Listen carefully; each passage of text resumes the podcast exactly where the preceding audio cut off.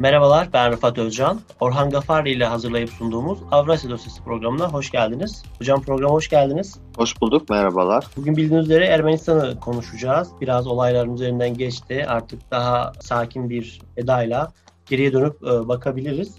Yani Ermenistan'da neden bir darbe girişimi oldu? Nasıldı bunlardan? Başlayalım isterseniz hocam. Evet, e, yani bu e, darbe girişimi aslında bu 44 günlük süren Karabağ Savaşı'yla çok ilintilidir. Çünkü ara, yani Kasım'dan itibaren yani imzalanan ateşkesten sonra Ermenistan'da Paşinyan'a karşı özellikle muhalefetin veya daha önceki iktidarda olan siyasi elitlerin bir baskısı vardı. Erken seçim baskısı vardı. Ve Paşinyan buna gerek olmadığını düşünüyordu, ifade ediyordu ve her zaman işte bunun erken seçimle ilgili görüşmeler, e, konuşmalarda, ifadelerinde böyle bir seçimin şu an için ihtiyaç olmadığını ve her defa bu soruya erteleyerek cevap vermiyordu. Fakat e, toplumda özellikle o Paşinyan öncesi iktidarda olan gruplarda rejime karşı yani Paşinyan iktidarına karşı bir baskı devam etmekteydi. Tabi burada Karabağ Savaşı'nda başarısız olma veya Karabağ çevresindeki güvenlik çemberi olarak adlandırdıkları 7 bölge ülkelerin Azerbaycan'a verilmesi, ateşkes imzalanması ve o ateşkese Dağlı Karabağ statüsüyle ilgili herhangi bir ifadenin yer almaması bir Paşinyan'a karşı bir eleştiri e, enstrümanlıydı muhalefet tarafından. Ve Paşinyan da buna sürekli olarak işte aslında ben iktidarda bir iki senedir iktidardayım. 2018 sonu geldim iktidara.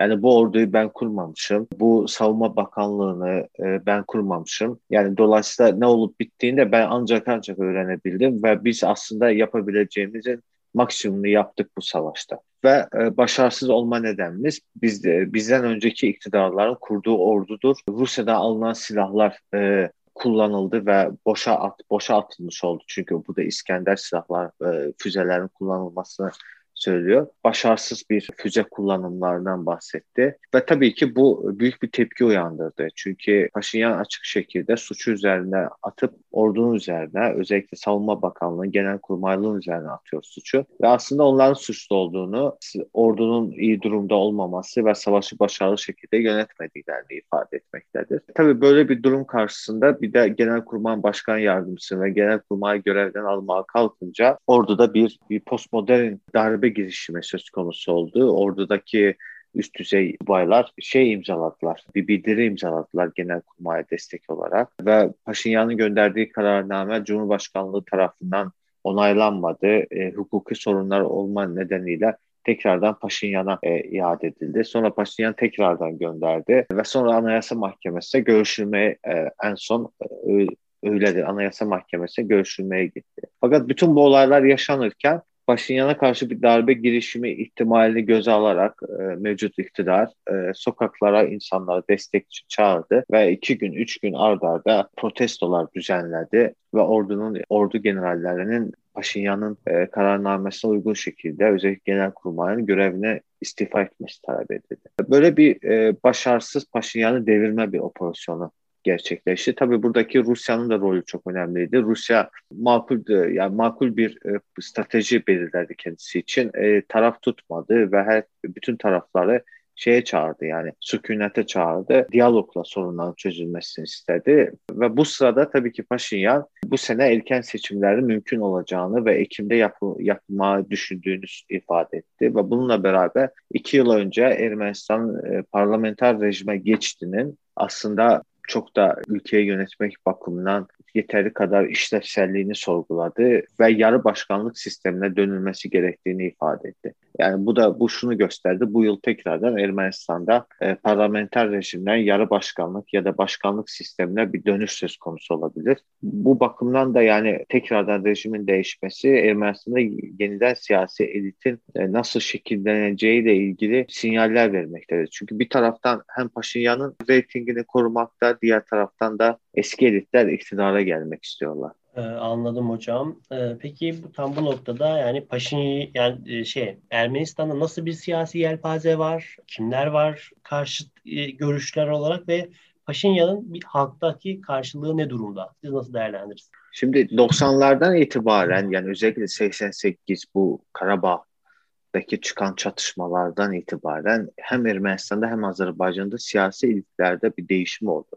Bu biraz da Sovyetler Birliği'nde merkez çevre elitler arasında çatışma olarak da bunu okumak olur. Bunun sınıfsal ve kültürel boyutu da vardır. Bölgedeki Ermeniler e, birkaç grupa bölünüyorlar. Burada Bakü Ermenileri vardır, Karabağ Ermenileri vardır. Yani Azerbaycan'ın çevre, e, kırsalında yaşayan Ermeniler ve Ermenistan Ermenileri vardır. Tabii bu üç Ermeni grup arasında en kosmopoliti e, Bakü Ermenilerdir. Onlar zaten çoğu Moskova'da, batılı ülkelerde yaşıyorlar. Karabağ Ermenileri daha e, milliyetçi ve daha e, büyük Ermenistan hayalleri kuran bir Ermeni topluluğudur. Keza e, 1988'de kurdukları Karabağ Komitesi özellikle şu, şu an eski Ermenistan Başkanı ve Dağlı Karabağ'ın sözde yönetiminin başkanı e, Robert Koçaryan, Seyf Sarkisyan gibi bir gruptan bahsedebiliriz. Bunlar Karabağ Ermenileri ve veya Ermenistan politikasını Karabağlaştıran bir elittir.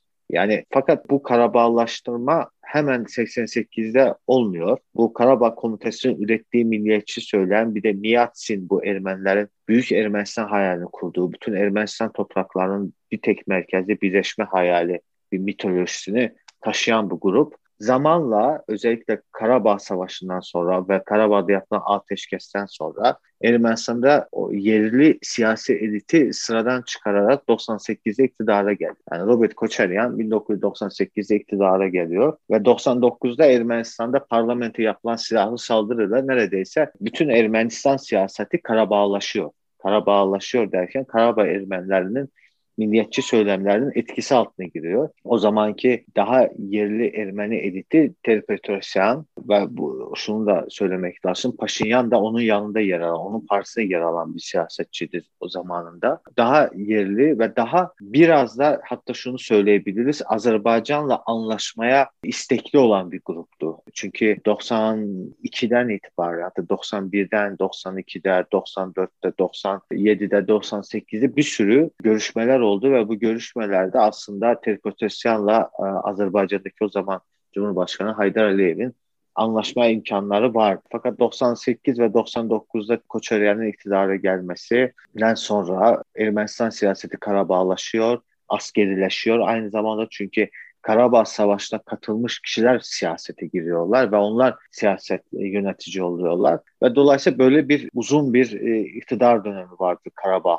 komitesine bağlı olan elitlerin, oradaki milliyetçi elitlerin. Bunlar neredeyse 2018'e kadar Robert Koçaryan daha sonra Şeyh Sarkisyan'la Ermenistan'ı yönetiyorlar. 2018'de bir e, renkli devrim gerçekleşiyor ve bu renkli devrim sonucunda işte bizim e, 98-96'daki iktidar teleportasyona benzer ama bu defa daha batıcı bir iktidar geliyor. Ve bu iktidar e, ilk yüzleştiği şeyde Karabağ Savaşı oluyor ve tabii ki bunun hesabını vermesi gerekiyor ve bunu e, hesabını verirken şey diyor yani uzun yıllar Sarkisyan ve Koçaryan ikilisi ülkeyi yönetti yani hesap verecekse onlar versin biz bir yılda iktidardaydık yani. yani. Dolayısıyla bu elit arasında bir savaş vardır, mücadele vardır ve ordu da aslında Karabağ Komitesi'nin veya Karabağ elitine bağlı olan bir ordudur. Ee, keza hem Sarkis hem Koçayan döneminde şekillenmiş bir ordudur. Ee, oradaki atamalar, generaller hepsi onların yanındadır. Ee, ve biz şey görüyoruz, e, Robert Koçaryan işte Ermenistan'ın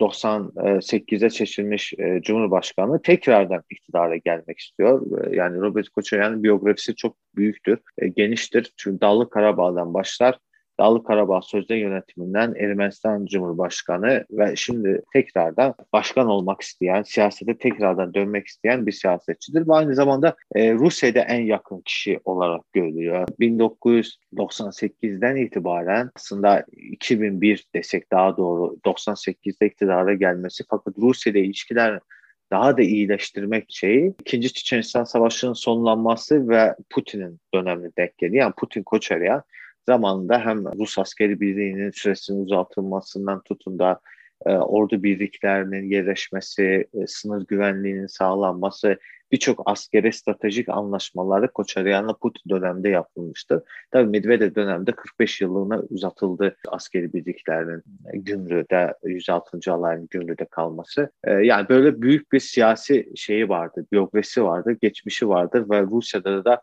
e, çok saygı duyulan bir kişidir Robert Koçaryan. Fakat bununla beraber bir de Ermenistan'da farklı bir muhalefet de var. Yani bu tekrardan Ermenistan'ı onlar da aslında Rusya'yı anlı ve bu iki grup arasında da rekabet vardır. Fakat biz burada en güçlü grubu yine de Ermenistan'ı bu Sarkisyan Koçaryan dönemine e, dön, dönmesini istemeyen bir seçmen olduğunu görüyoruz. Çünkü bu uzun yıllar her iki Sarkisyan ve Koçaryan döneminde Ermenistan'da yolsuzluk, insan hakları sorunları, demokrasi, basın özgürlüğü birçok sorun yaşadı. Özellikle ekonomik sorunlar da yaşadı ve e, Ermenistan'da aslında bir umut var. Yani e, Paşinyan ülkeyi daha da düzeltir. Fakat savaş işte bunu engelledi onlar için. Bakalım gelecekte ne olacak? Hocam aslında biraz bahsettiniz e, Rusya'dan da yani Rusya'yı biraz daha detaylı konuşabilir miyiz? Yani Rusya tam olarak bu işin neresinde yani bu darbe girişiminde ya da sonrasında dengeli bir tutum gösterdiğini söylediniz. Yani Rusya aslında yani Paşinyan ve onun ekibini sevmeyen bir ülke. Yani özellikle Paşinyan'ı çok sevmeyen ve Paşinyan'ın gelmesinden de rahatsız olan yani biraz da Paşinyan'ı ikinci Saakashvili vakası olarak görüyor Gürcistan'da. Bunun için de fakat Paşinyan e, işte Karabağ Savaşı'nın ateşkesi falan imzalamasından sonra yani şey Rusya e, biraz daha mesafe şey davranmaya başladı. Daha yani konuşulabilir bir lider olarak gördü onu. Ama yine de bence Rusya'nın tutumu burada şeydir. Yani Ukrayna ve Gürcistan'da yaşanan hataları Ermenistan'da yapmamak. Yani bu ne demektir? Ermenistan iç politikasına karışarak çok net ve açık şekilde bir taraf tutmama. Çünkü bir taraf tutulduğu zaman yarın mesela Ukrayna gibi o iktidar devriliyor ve o grup devriliyor ve bunun faturası Rusya'ya çıkıyor. Yani dolayısıyla Rusya bu defa alttan bir desteği var e, kendisine yakın çevrelere çünkü keza Rus medyası bir Robert Koçaryan propagandası yapıyor Ermenistan'da. Rus dilli medya ve Rus medyası.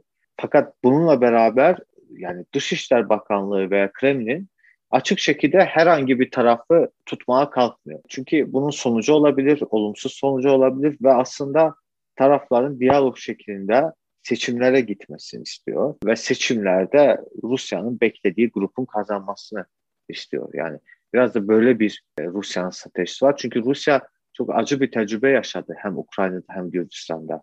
Yani her iki ülkeyi kaybetti. Yani bunu Ermenistan'da olmasını istemiyor ve daha titiz davranmaya çalışıyor. Peki son olarak da e, şeyi sormuş olayım. Yani şu an son durum ne ve nasıl bir gelecek öngörüyorsunuz hocam? Son durum şu an yani Genelkurmay Başkanı istifa etmemiş. Herhalde Anayasa Mahkemesi bu kararı değerlendirecek, bir karar verecek bu konuda. Çünkü ya aslında Ermenistan Cumhurbaşkanı'nın onaylamaması da ilginç çünkü ve onaylamama sebebini de şey gösteriyor hukuki gerekçeleri yoktur Genelkurmay Başkanı görevden alma. Yani burada benim anladığım Paşinyan üzerinde ciddi bir baskı oluşturmaya çalışıyorlar.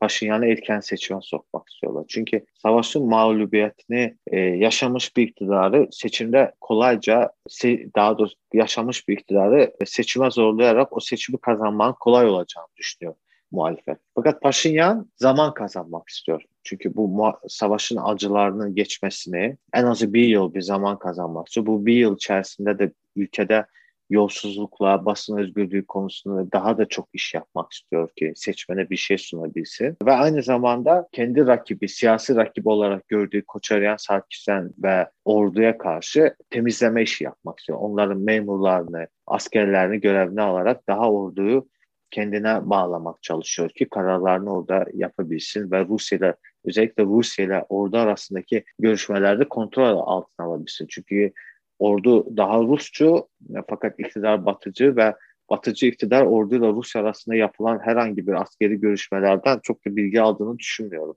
Yani böyle tam kontrolsüzlük biraz ordu üzerinde var. Bence e, Ermenistan'da bir erken seçim olacak. Fakat Paşinyan bunu mümkün kadar 2020'de 22'de yapmaya çalışabilir.